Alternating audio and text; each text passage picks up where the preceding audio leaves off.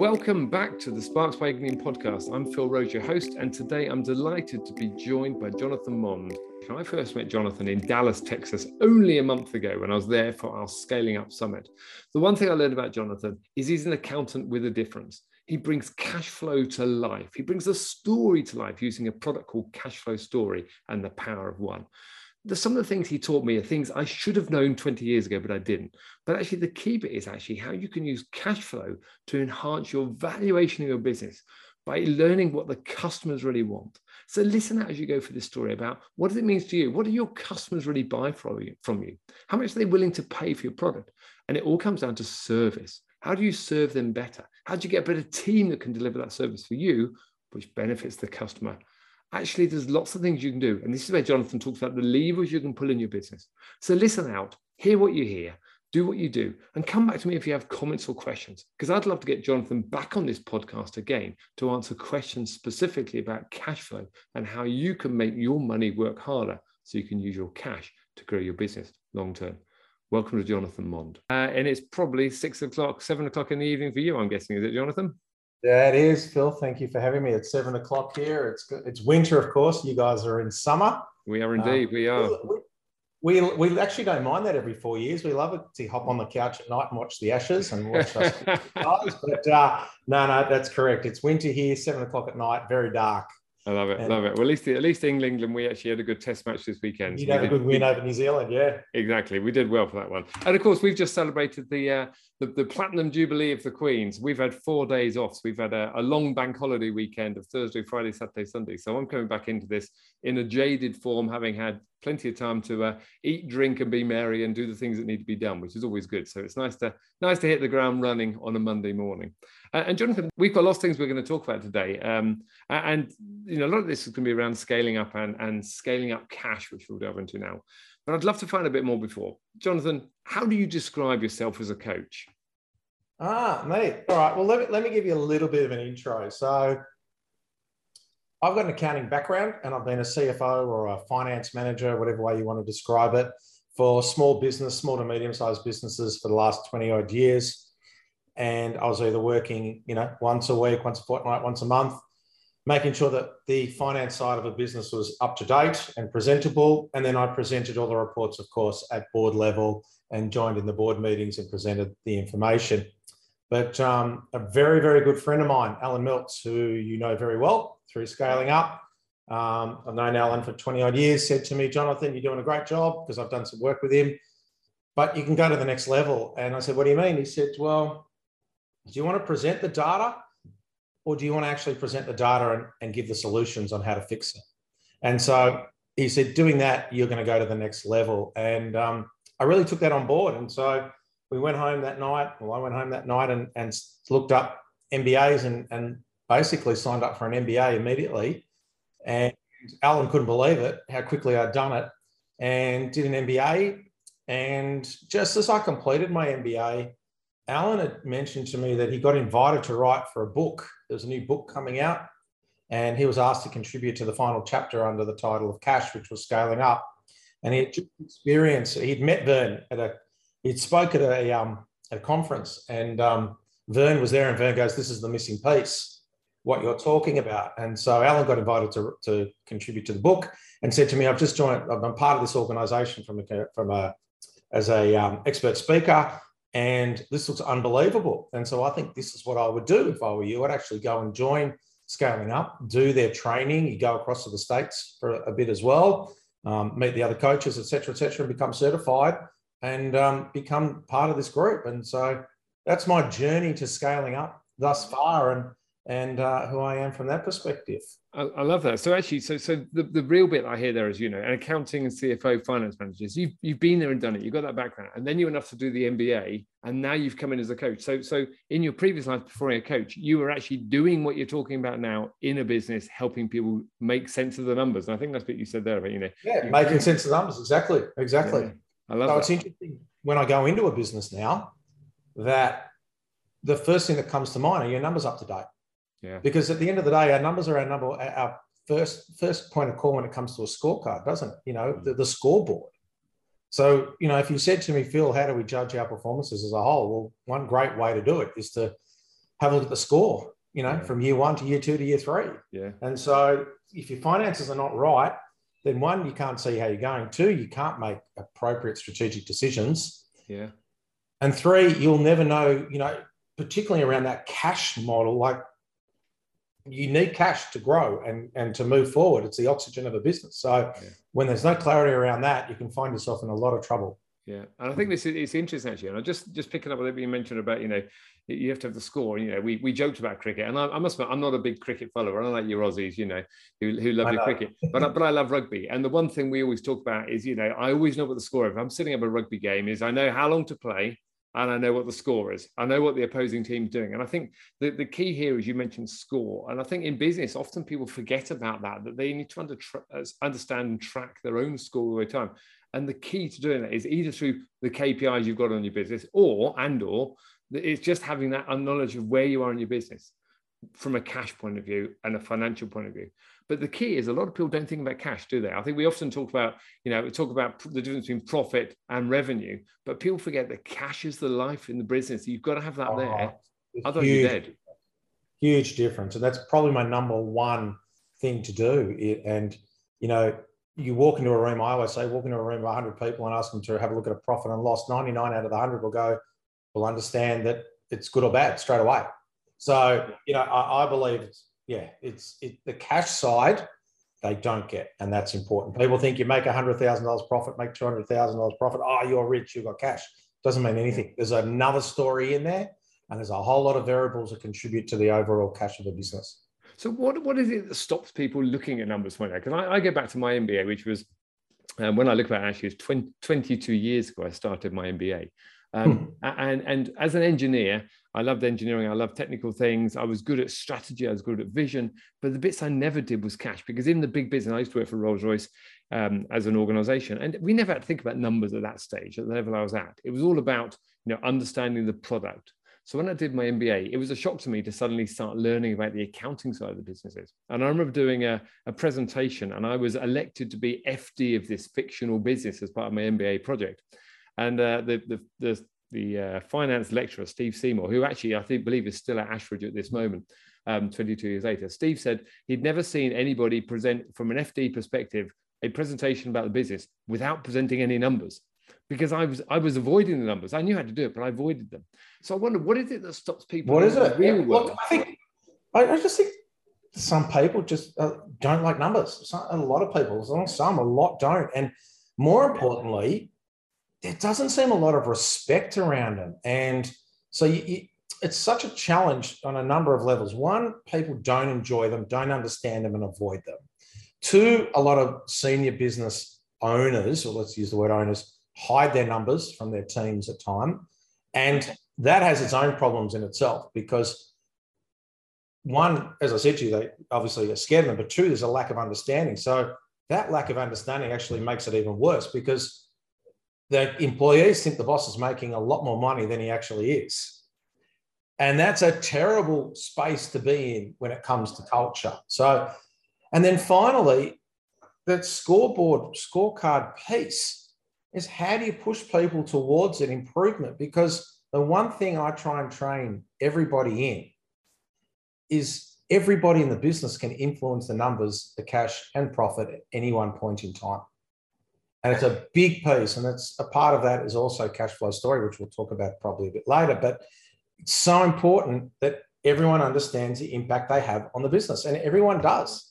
And when I sit them down and explain it, they go, Oh, wow, I didn't realize. And so I can give you a great example. I was asked to do a presentation to a company um, recently, and the two owners, the father and the son, were in there. And as I went through the report, and cash flow story is a is a, a real health report as well. It's like going to the doctor and getting a health report on how you're going. And um, he stopped me halfway through and said, "No, nah, you've got to bring everyone in. This is so powerful. This is everything that's wrong with my business is what you're showing me. Everything's right when it comes to selling and making products and putting it out there. But why is there no money in the bank?" And it was the breakthrough moment for him that said, I need the whole team in here to understand the the key KPIs that are driving the cash of the business. Yeah. So just go back a bit, you mentioned just say you said that everyone needs to understand how they influence the numbers because I think that links to it as well. So, so how do you get people to recognize where they and how they interact with the numbers? Because you know, if I if I'm out selling something, I can see that away. I can sell it. I can sell something for X dollars uh, and and get the revenue back in. You know, as a as a coach, I can go out and sell my services to people. Um, but if you're in a in another business, say a manufacturing business, we can say, okay, every widget we sell is selling for a certain number of pounds or dollars, whatever you're selling in. Um, but how do you get people to recognize that they have an influence on the numbers? Okay. And it's really simple. It's called financial excellence. Okay, tell me more. What what I do and all coaches in scaling up, and remember, Cashflow Story is a is a software piece that's available exclusively to, to SU coaches, to scaling up coaches. And it's a huge differential in our space to be able to walk in and teach financial excellence to our clients makes such a big difference. And so you're probably thinking, what's financial excellence? So in a traditional business, we have what we call a three-way reporting. We've got our profit and loss, our balance sheet, and we've got our cash flow. And that gives us a bit of a look of what the company looks like. But what's missing is what I say is the next level is the financial excellence part. So the first part is the power of one. And we'll talk about that shortly. But power of one introduces relationships. It shows the, the financial relationships within a business. Should I be putting my price up or selling more?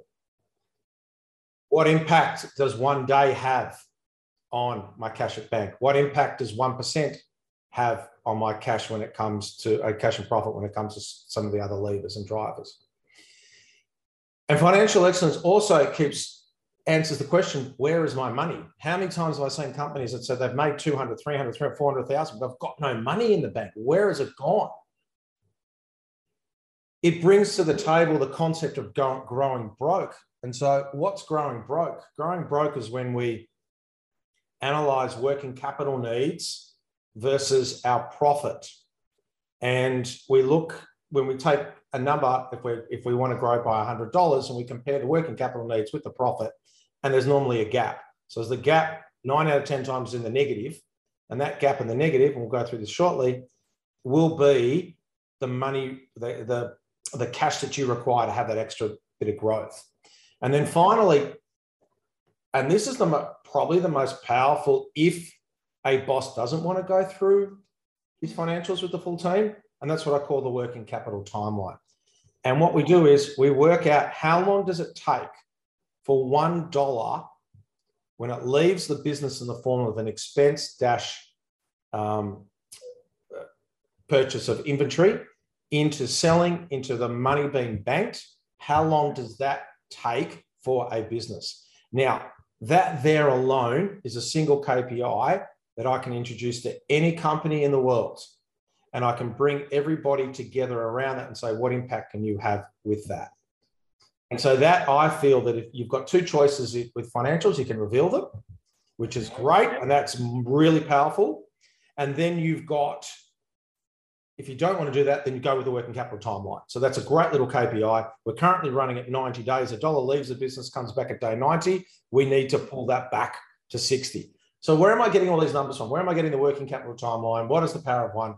Let's go through this a bit more. Yeah, because I think there's a, there's a question here because you know going back to my MBA days here, you know, looking at working capital, you know, there were, there were simple formulas around that.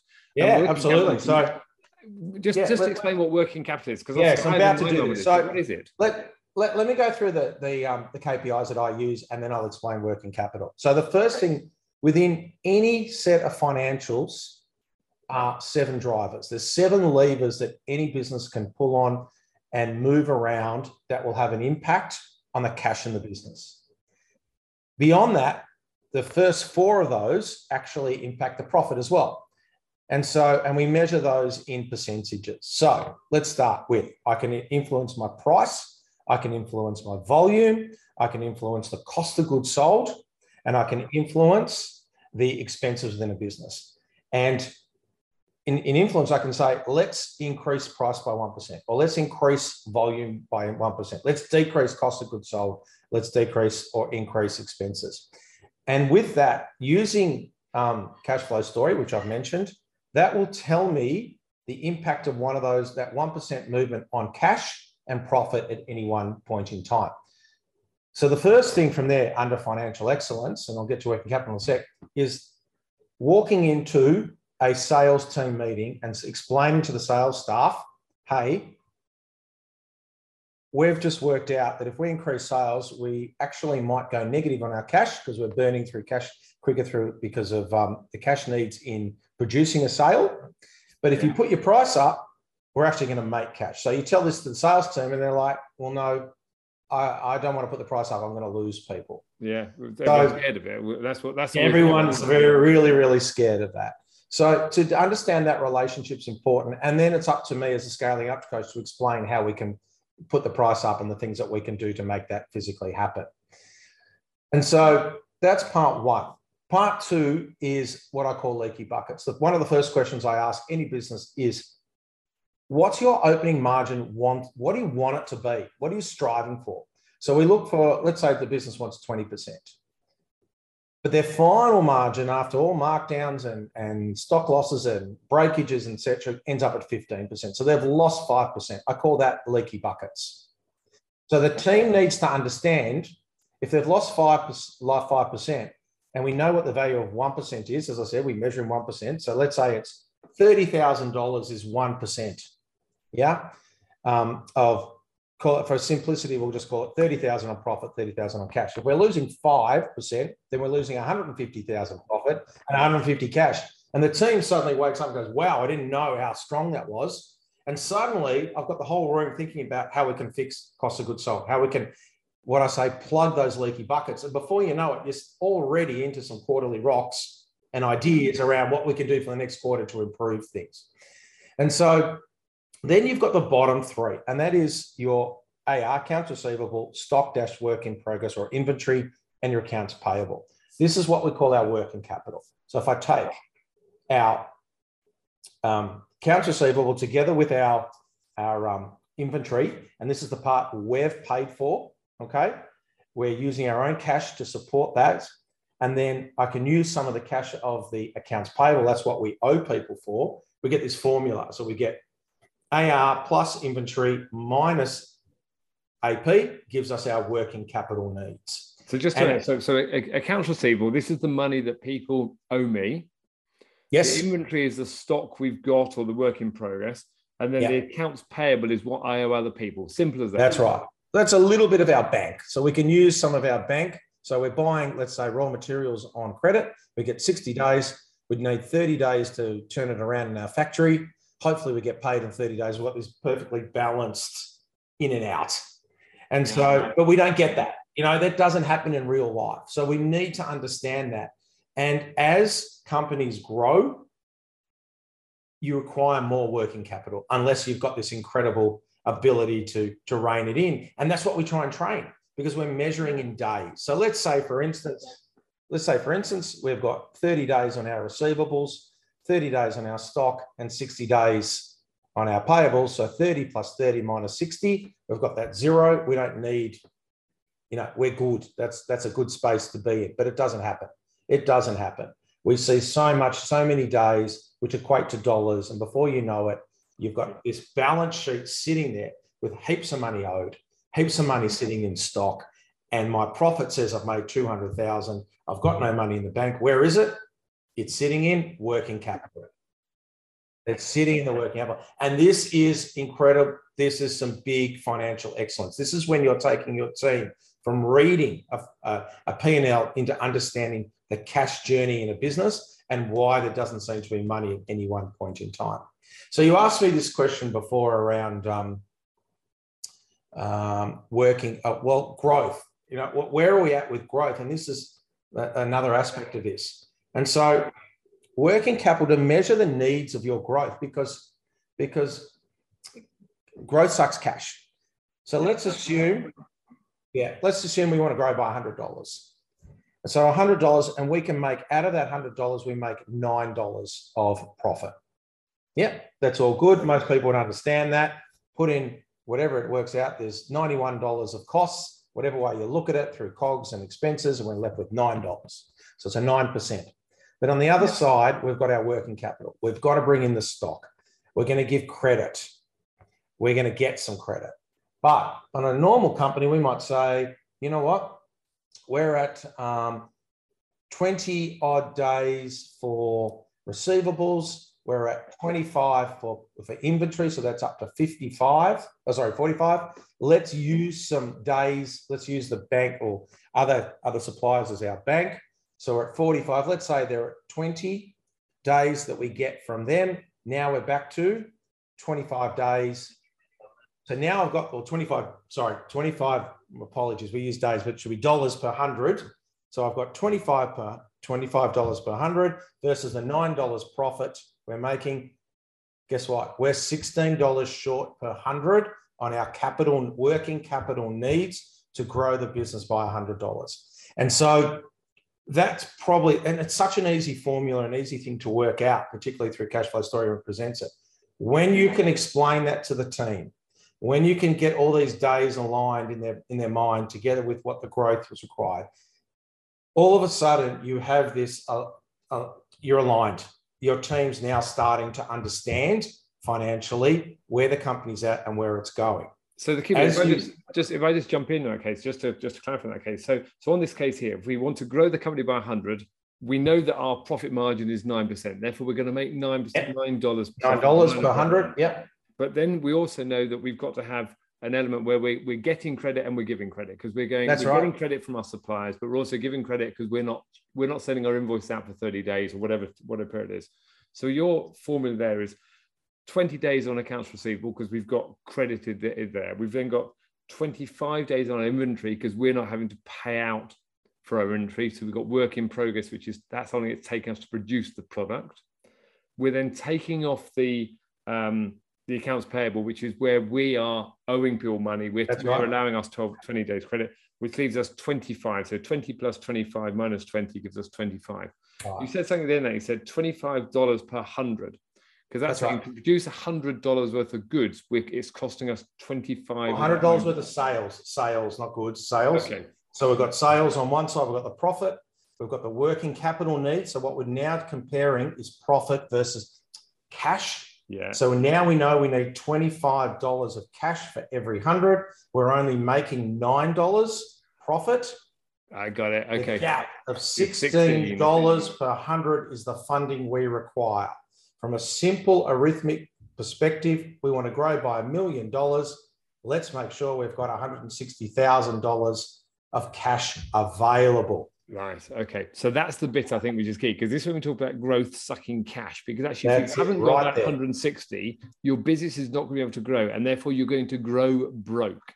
Well, you might grow. Before you know it, you might run it and you might run out of money at the same time. Yeah. Okay. And so this is where someone says, but you were profitable, you were making money, but you Mm, didn't understand the cash needs of your business. yeah. Okay. So so And so, and you know, you know, I was called up. I, I presented at um, at at our um, summit in Dallas, where I got up and spoke about this and said, I had a, a client that I went in. Mm. I did a full review, and we discovered that their working capital needs were way beyond their profit. yeah. Okay. And so, what did we do to fix it? We basically said no growth for the quarter. We set the rocks around improving. Remember, we measure in days. So we started saying, let's let's start improving the days. So which is ultimately our cycle from dollar in, dollar out, our timeline cycle. We need to improve that. yeah. And what we discovered in that session was one, there was no reason for this to happen, this day's blowout. And it happened because invoices weren't done properly. So people at the other end didn't know how to process them on their system, so they weren't getting paid Yeah. too much stock was being held. And ultimately, what was worse was as a result of not having the cash, it was pushing out their a, um, accounts payable, which in some cases you'd say, oh, great, it's taking longer to pay. Mm, But it was killing their reputation, it was hurting their reputation. Interesting. And so all that was aligned to such a nightmare, even though they were making profit. yeah. So we stopped, we held them. We said the quarter objective is to pull your working capital needs right back per 100. yeah. Then we can start exploring the growth. Yeah. They actually put resources into the accounts department. They smashed out new processes around um, invoicing, how it's getting done, removing laziness, kept people accountable. Yeah. And before you know it, by the time we came back, they'd halved their working capital needs in the space of three months. Wow. So, then so we the, were comfortable. And, and the key bit there you mentioned about quarterly quarterly objectives, because we often talk in Scale about you know having the rocks, and we, we talk about you know what are your key rocks you work on. So what you've done there is you've set them some rocks, and for those people who haven't heard the, the language before, rocks is around having uh, some key things you focus on. It comes from Stephen Covey's work about putting the rocks in the glass first. About what are the key things you need to do first and foremost to drive anything forwards, whether it's in your life, your personal life, or your business life, because those rocks are things you focus on. So what you're saying, Jonathan, is that they put some clear rocks in their glass for quarterly things about reducing their days to get cash in because that meant they could get their working capital down therefore they can actually grow quicker because they've got more money in the bank and less working capital needs to do so I'll, I'll interrupt you and say you used the word cash in. I'm going to throw in that's only part one. Part two, Okay. Obviously, was the stock. They had to improve their stock holdings. Yeah. They had okay. to move their either either A, yeah move the dead stock, or B, take do an analysis of where their stock was at, so they could stop ordering over the potentially Yeah. ordering the same thing twice. So Okay. it was an effort in the stock, so they allocated a stock person to start really honing in on that, and then honing in on improving their process of sending Yeah. invoices. So Okay. remember, AR plus stock minus. So if you've got all those three categories, Yeah, and get them. And, and, and here, you know, from a non-financial perspective, this is music to my ears because actually what you're saying is here's some of the levers you can pull, and here's translating that those numbers into something you can do realistically, so people can identify specific things they can do to improve their cash flow just by looking at the numbers specifically. So you've now got some some focus on that because actually there's no point trying to grow if you're actually reducing your your um, profit margins and you're reducing your cash at bank because actually that's going to damage you long term. So you're putting these things in first, which I, I love. So it's actually making some clear and that's and that drivers. and it's funny you say that because that's absolutely correct. But there's another aspect to this, and that is as we're working our power of one. So we determine that a price value price versus volume is a much better way to go. And you improve your profit with some of these little tiny tweaks along the way. You're improving the valuation of the business. So from a business owner's perspective, let's let's explore that a little bit more. So, and this is what I think I bring to a company through all this, through cash flow analysis and the power of one and, and financial excellence. I actually think someone says, "Well, what do you do, Jonathan?" I actually help companies grow their valuation. So let's say let's let, let's do some basic numbers. Um, the company's making a million dollars profit. We're going to go on three times to get a valuation. Let's go on three times um, profit, which is $3 million. So we're sitting on $3 million as the valuation of the company. Let's say I come in, I hold a session with the team, we go through the power of one, we understand the levers to, that drive the financials. We also understand the levers that drive profit. We've spoken about cash. Let's talk about profit. And suddenly I found that if I improve my prices by 2%, fictitiously make up some number here, that profit goes up by $150,000. And bearing in mind, let's fix some of the leaky buckets. So that profit went up again by another 50. We've got $200,000 worth of additional profits. Yeah. All of a sudden, through those minor tweaks and conversation pieces and strategy discussions, we've gone from $1.1 million to 1.2. We were at 1 million times three, which is 3 million. Now suddenly we're at 3.6 million on the valuation. That has to be music to your, any owner's ears to say, come in, Jonathan, and do a session with me. And you're telling me that not only will you help me improve my cash, you'll actually improve the valuation of my business as well. It's such an easy thing to do. When and, and this is one of the reasons why we, you know, I went into scaling up because what are those things that we can fix? So it's really easy for me to turn around and go put your prices up. And at, at the first point, it is. I can promise you it is. The, particularly in this environment at the moment, you should be able to put up one or two, one, one or two percent. It shouldn't be a drama. But how do you go to long term? And this is this is what SU coaches bring to the table. And we obviously work through the three decisions, but my biggest absolute impact is in the strategy side. If you recall, if you know, you know, strategy is top line. That's our sales. That's how we describe it. How are we going to improve our sales, or how are we going to, and we can do it through the price. So let's improve our price, but we're only going to aim for ten percent. Okay. How do we do that? And that is a session on its own where we go into a massive deep dive into the customer. Yeah. Okay. This is the key bit, isn't it? This is the key. So, Phil, I'm just trying to think. I'm not 100% familiar with your cars, but is it? Oh, have you got Opel and you've got Opel? No, we've we've yeah. we've still got Vauxhall over here. All right, Vauxhall and Mercedes. Yeah. So Vauxhall, you could buy a Vauxhall car, and I'm pulling some numbers here: uh, twenty thousand pounds, and a Mercedes at forty thousand pounds. Okay. Yeah. Why is someone paying an additional twenty thousand pounds? Why they're just going from home to work, back to home, or home to a couple of clients, drive around, come home. Why are they paying that? Yeah, and they do. There's something in, there's something going on in their head that says, "I want to drive a Mercedes." I have an emotional attachment. What we do and what I strive for is to find the emotional attachment. And this is far beyond the product or service that you're selling. You've got to understand as a company why someone will come to you and pay more for your service or product ahead of someone else. So, that for me is the big strategy piece that we've got to get into, understand, and work. So, so once we understand that, and there's a bit here, isn't it? Because I think this is the key, bit, isn't it? Because as you say, we always thought strategy, execution, people, and cash. So what we're saying is we start off looking at the cash. We say, okay, this is what we can drive. This is the outcome of all this work. And it's the yeah. outcome because if you get the strategy right up front, you understand lots of things about what your purpose is and what your values are. But the key bit is where do you focus your market? Who are your core customers? And the bit you're saying there is what do your customers want? Because taking your Vauxhall versus versus uh, Mercedes customers, I work with a luxury car, a sports car brand at the moment. It's one of my key clients. Uh, and I look at the, the pulling power of that brand. It's an aspirational brand that the average age of their customers in the past was a 55 year old, and it was a 55 year old man.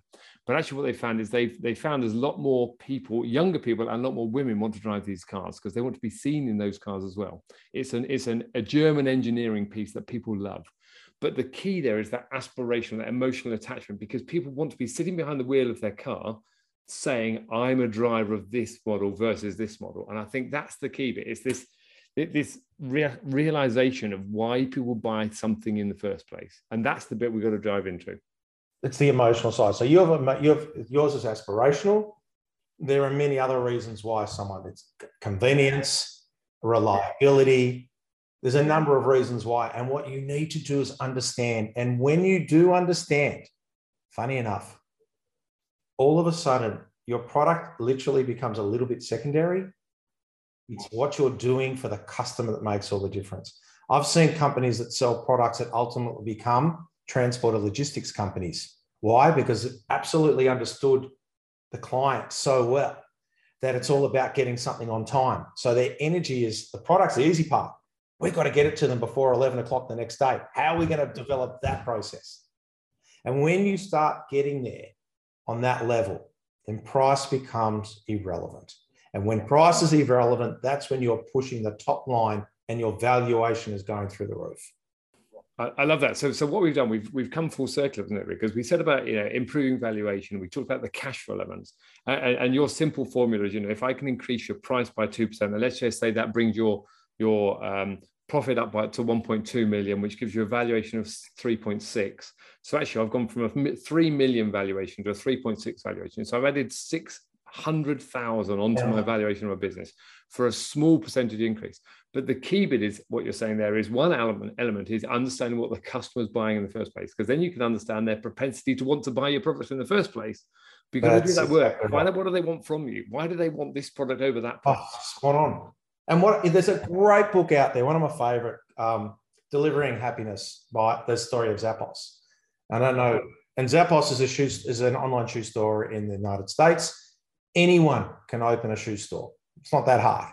Any can do it. Open a website, have some stock, off you go. But the guy that started or bought into it, I should say, Tony Hsieh, he knew that. He said, anyone can do it. So what's my competitive advantage? What am I going to do that separates me from every other shoe store in America or online shoe. It could be a shoe store. He could probably was competing against shoe stores as well by the stage.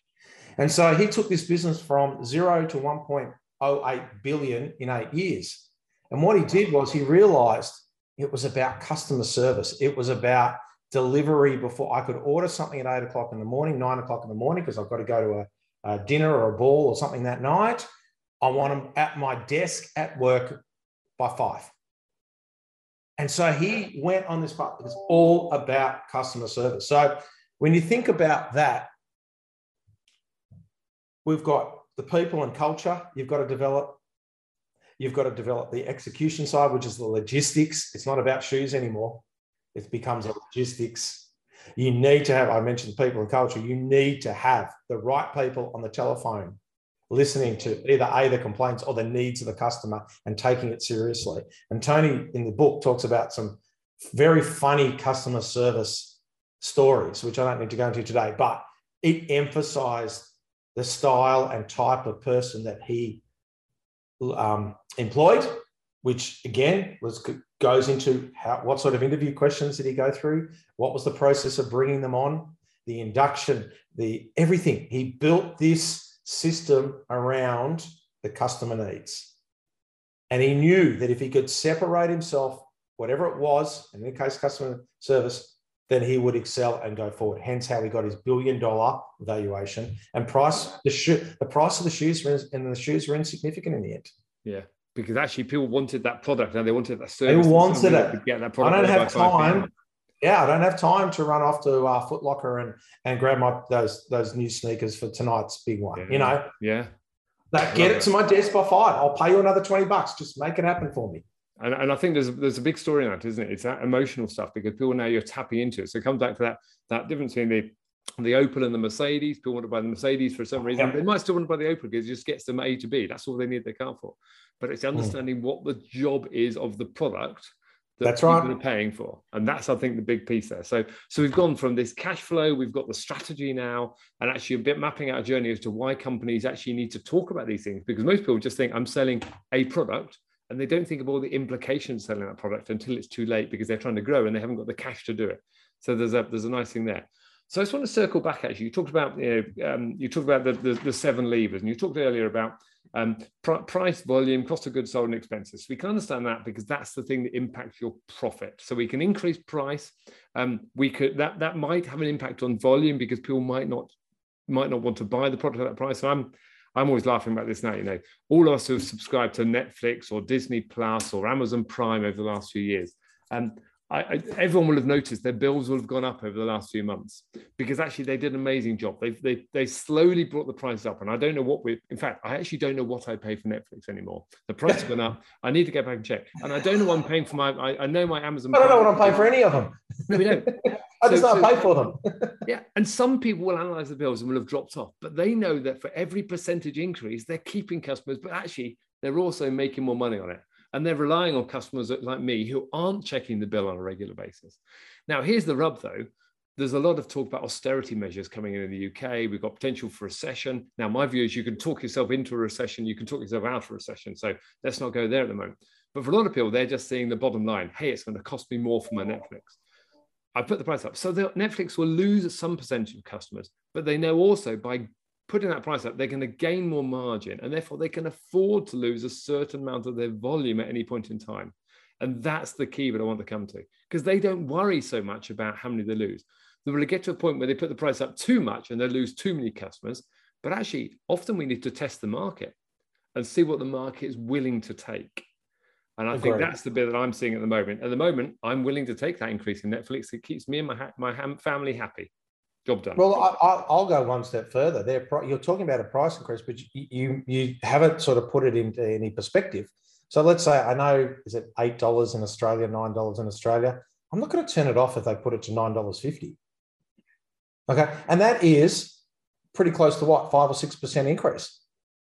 And they've done nothing. They've just thrown that in. Imagine throwing that into a cash flow story when you're talking about billions of dollars. I was going to increase my price by five percent. That's huge. That's huge. But that, and then to talk about what you said, agreed. So why don't we actually, and this is what I do, part of the excellence in the sales training, so your sales team and training sales team. Okay, guys, you're going to lose some sales, no problem. Let's put our prices up 3% and work out what, what that range is that we can actually afford. And you'd be surprised.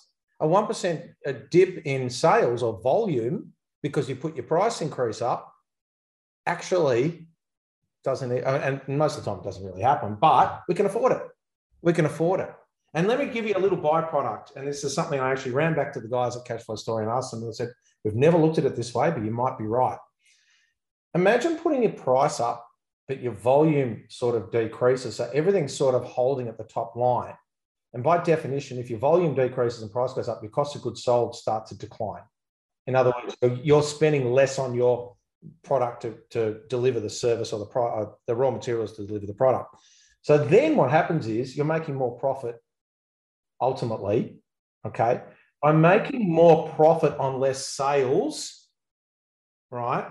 You're getting a better return on your assets. So let's say it's you've gone now from 8% bottom line, same sales or whatever it is, whatever the numbers look like, but you end up end up at like 10%, 11, 12% profit. When you start breaking through the 9, 10% profit, remember I said to you, let's go to market and see what we can get on our, our profit at three times value. But when someone sees 11, 12%, they're going to start paying three and a half, four percent, four times, sorry. So you've actually smashed through a massive barrier in two ways. And so that, I went back to them and said, Is this what's happening? I said, Yeah, you're right. Because we're not seeing the cash was growing and growing, profit was staying the same. And what was happening was as profit was growing through these different um, pulling of the levers, and in particular, dropping volume and increasing price, cash was going up, profit was staying the same, but the top line was dropping. So I was making more profit from less sales, which gave me that 10, 11, 12, 13% bottom line. At that level, a buyer's looking at going, this is three and a half. This is four times now profit. So I think I think what's really interesting in, in what we've spoken about today and using cash flow story is when you use it well, you can really set up the first quarter of strategy and have an immediate impact on the business. Yeah, yeah. Then what you need to do is say, I want to go harder on this. I don't want one or two percent price increase. I don't want one one percent cost of goods sold increase. Jonathan, what are the five year plans we can build around hitting all these levers? And so, price, we've said, let's do dives into the customer and make it impossible for them to leave us. Let's get in lean experts around production. Let's talk better management or better supply um, have better supply conversations with our suppliers. What are we doing right? What are we doing wrong? What can we improve to make your life easier? Yeah, yeah. What are we doing about excellence within our team, our people, our culture? Because we all know that um, a high, highly engaged team delivers significantly higher, and its research has proved this significant, significantly higher results. So you've got this sort of long term that we can start working on, and we've got short term. And that's the beauty of SU coaches. We can bring all that in yeah. at any one point in time. So, so, so there's a couple of things I just want to pick up on there because I think some of the key bits you mentioned there. The first one, let's go back to this profit margin story. So, so originally we're just increasing profit margin and we're getting a percentage or two increase. But the key bit there is there's a break point, a bit of a tipping point, as, as we talked about in the past. Um, was that Mark, Malcolm Gladwell tipping point? Um, talking about that tipping point in time. So, actually, we're saying is when we get over the 10% mar- profit margin, actually 11 12 13 actually people are willing to pay a higher multiple for business ah, what's going on here? Exactly. Yeah okay so actually this is a good business they're looking at. Yeah and it's got some longevity to it. So actually we've got that as one thing. We've then got the, the view that actually we can do the basics in the first quarter with companies to get them evened out. But then saying okay then let's look further on down the line and work out okay how do we better understand the customer? How do we understand what they really want from us? How do we understand what they're willing to pay for a product? How do we understand the little levers that we can pull to give them more of what they want and delivering full service? And then the bit here is behind the scenes, looking at cost of goods sold, you know, slickening up our business, making the bringing lean, making sure the business works like a dream, oiling every little cog to make it just smooth through the transactions supplier conversation. Love that. Going back to the customers, sorry, going back to the suppliers to say to them, how do we make your life easier? How do we set up our invoices to be easy to pay? And then the final bit you mentioned then was that excellence in the team. And I think that's the key bit. We've talked about people and strategy and execution coming together. If we get a team that's working well, they buy into your strategy, they buy into your purpose of business, they want to be with you. They're also, we talk about A players. These are A players in the business because these are the ones who make the business work and we know that we're willing to pay them more to do that as well. So I was having a conversation earlier with Dom Monkhouse about this, about if you can get customers in your business who come back time and time again, they're coming back because your employees are giving them a better service. So if you're in a restaurant, for example, and you've got regular guests who come back in time and time again, often they're doing it for two reasons. One is the food's really good. The other one is the service they get is really good. And if you're getting them coming back, they're willing to pay more. Say, we could pay our employees in the restaurant more because we know we're getting better service for them. And therefore, we can attract better talent into us. So, what I'm hearing there, actually, we're building a strategy of doing all of these things people, strategy, execution, and it drives cash ultimately. But the key bit, it drives valuation in the business. So, when you come to sell your business one day, your business is worth more than it was before you started working on it. So there's a lovely story there. I'm just hearing as we say that. Does that make sense? Yeah, oh, you, you, you couldn't have said it any better. And so I think I'd love to finish off by saying, how does it physically work? Well, you, you get your numbers, you throw them into cash flow story. A report comes out, a bit of a health check. It comes out with the power of one. It's got a report around sustainability, that profit um, versus working capital needs.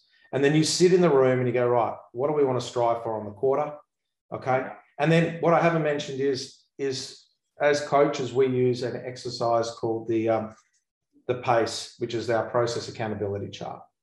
What I like to do that I love this, this exercise at this point, and I don't use the sheet, the worksheet that most coaches use. I use sticky notes and I start with, I pretty much start with marketing because whether you like it or not, someone's doing some form of marketing in a business to arrange a sale, to have a sale come in whether it's a sign on the wall, whether it's someone knocking on a door and uh, you know ringing up saying, "Can I have an appointment with you?" There is some marketing.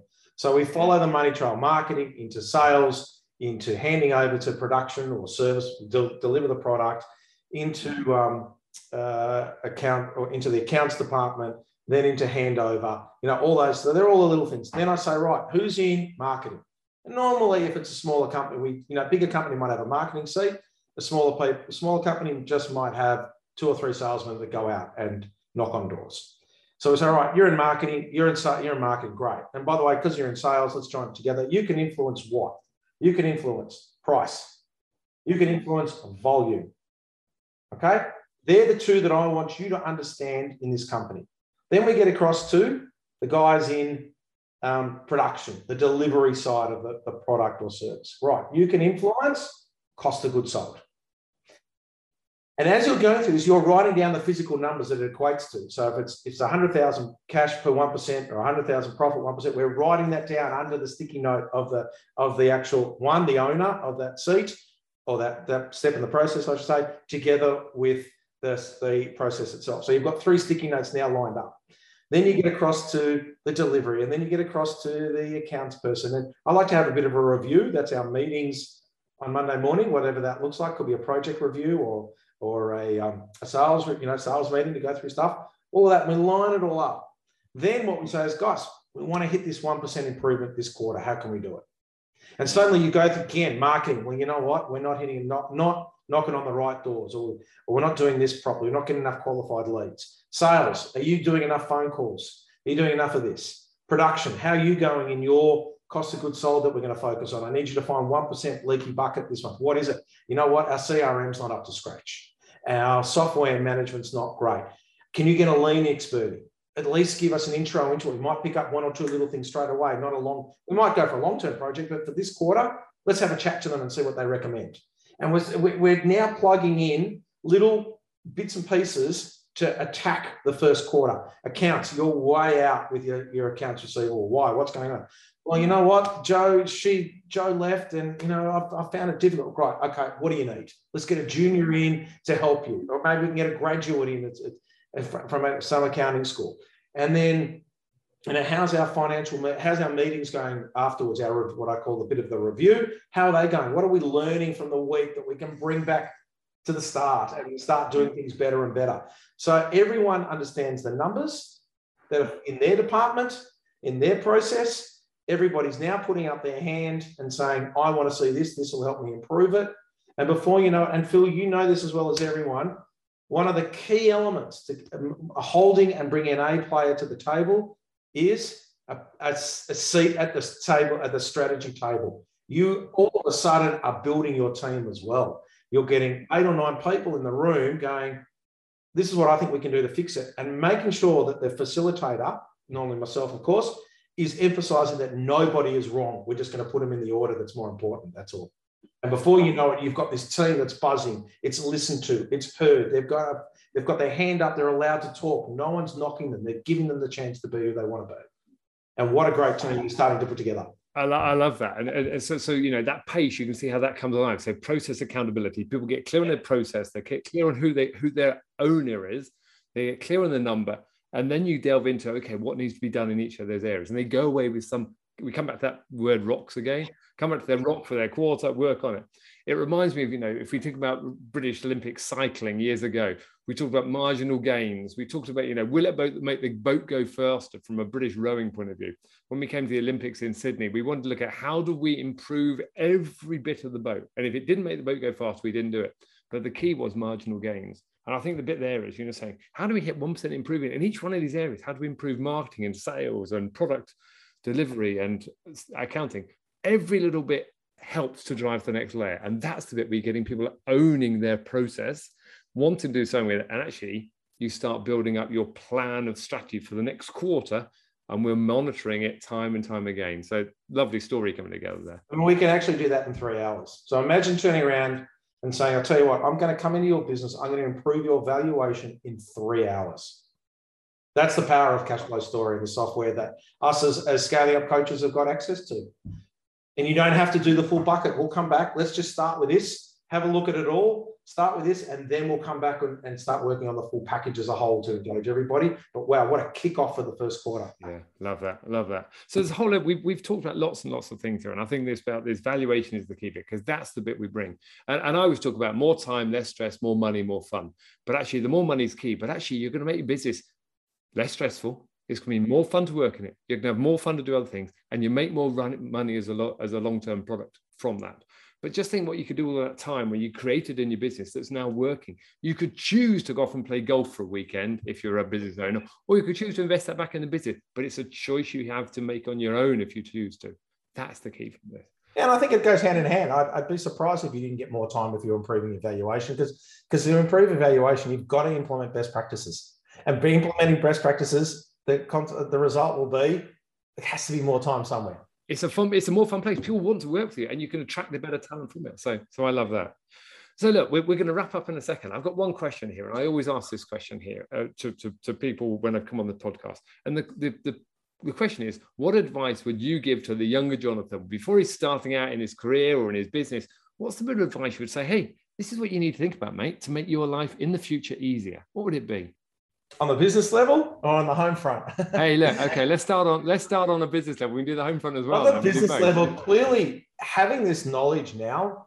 I mean, I didn't. I probably. I mean, I've been an entrepreneur, but I thought I was just going to work each day and I'll just make it happen. What I've learned is you can never learn enough. You can never read enough. You can never listen to enough podcasts. You can never listen to enough audio books and learn, learn, learn. Scaling up has taught me that there are hundreds of books out there that are great. You know, I've mentioned um, uh, I've mentioned uh, Zappos at Delivering Happiness. You know, that's one of my new favorites. So, you know, imagine 20 years ago if I knew that differential activities can be in the form of, and uh, sorry, can, can be all around something that's got nothing to do with your product or your service. And I think education is the key. Um, I would please come and challenge me if you think I'm wrong. The cash flow story and financial excellence would be what one, two, three, four percent if we're lucky in businesses around the world. This is next level. This is top level. This is the stuff that I'd want to know 20 years ago about the relationships, the leaky buckets, and and then incorporating that into a team environment and getting the best out of your team through through that process chart in three hours what we can do and so learning about people i think i think people is you know, I like to say a good culture and a good a good culture and a good group of people will lead strategy for breakfast. And I've read a few books lately that are saying the history of some companies where the, the new owners came in and they just said, we're not doing anything in the strategy page until we know we've got the right people because the right people drive good strategy and they create good strategy. So people is an integral part of running a business in my mind. I love that. I love that. So, so actually, the key bit there is actually learn, learn more early on and yeah. actually understand and then, relationships. On, and then I think also on a home front, um, home front, just enjoy. You've got to learn to let go, don't you? You do learn to, and and I remember times when, and it took me a, long time to do this, but I remember the times when I wouldn't let go and I'd come home, and then I realised one day that I was unfair to my kids. I've got three, had three young kids at the time, and all I want is dad. They don't understand what's going on at work and, and the pressures and how I'm paying the home loan and paying the electricity tonight. And they just want dad. So I think I, I would have loved to have gone back and told myself, and I did work it out, which was great news. But when I'm driving home from work, that was a time that I needed to tell myself to be a dad. Stop being an entrepreneur and be a dad. Be a father, be a family member, and enjoy their time because that goes so quickly. So, and that's a lot of advice I give to people. And the final piece, which merges it all together beautifully, and Verne talks about this a lot. I'm absolutely convinced that you do your best work after 50. So don't be afraid to learn, live, and and hit a point where you go, okay, I think I've got enough now to even move forward, even though I'm 50. And you think, oh, wow, life's starting to pass me by. But no, you do your best work then.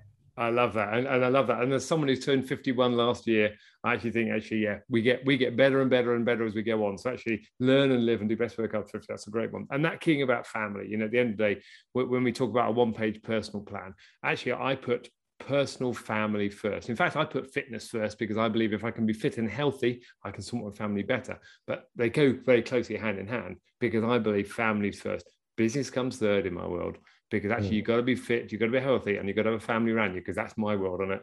Um, so I love what you're saying there, Jonathan. It's been great talking to you. I think we've had a great story here, and and and I love it because actually we were telling the story of cash. We were looking at how it goes through a business, um, there's probably another podcast in here for us to talk about more detail of some of these things. So at some stage, I think me and you need to hook at up. At some stage, yeah. Other things. But I'm always available.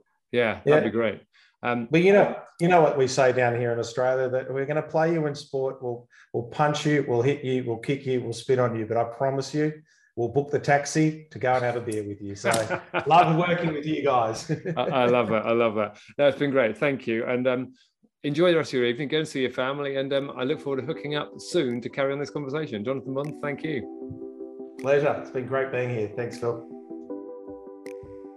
I hope you've enjoyed listening to this podcast as much as I've enjoyed recording it. This is just one of the great conversations I've had the privilege of being part of since I started recording the Sparks by podcast. So please go back and listen to some of the others. There's some great content in there, some great contributors.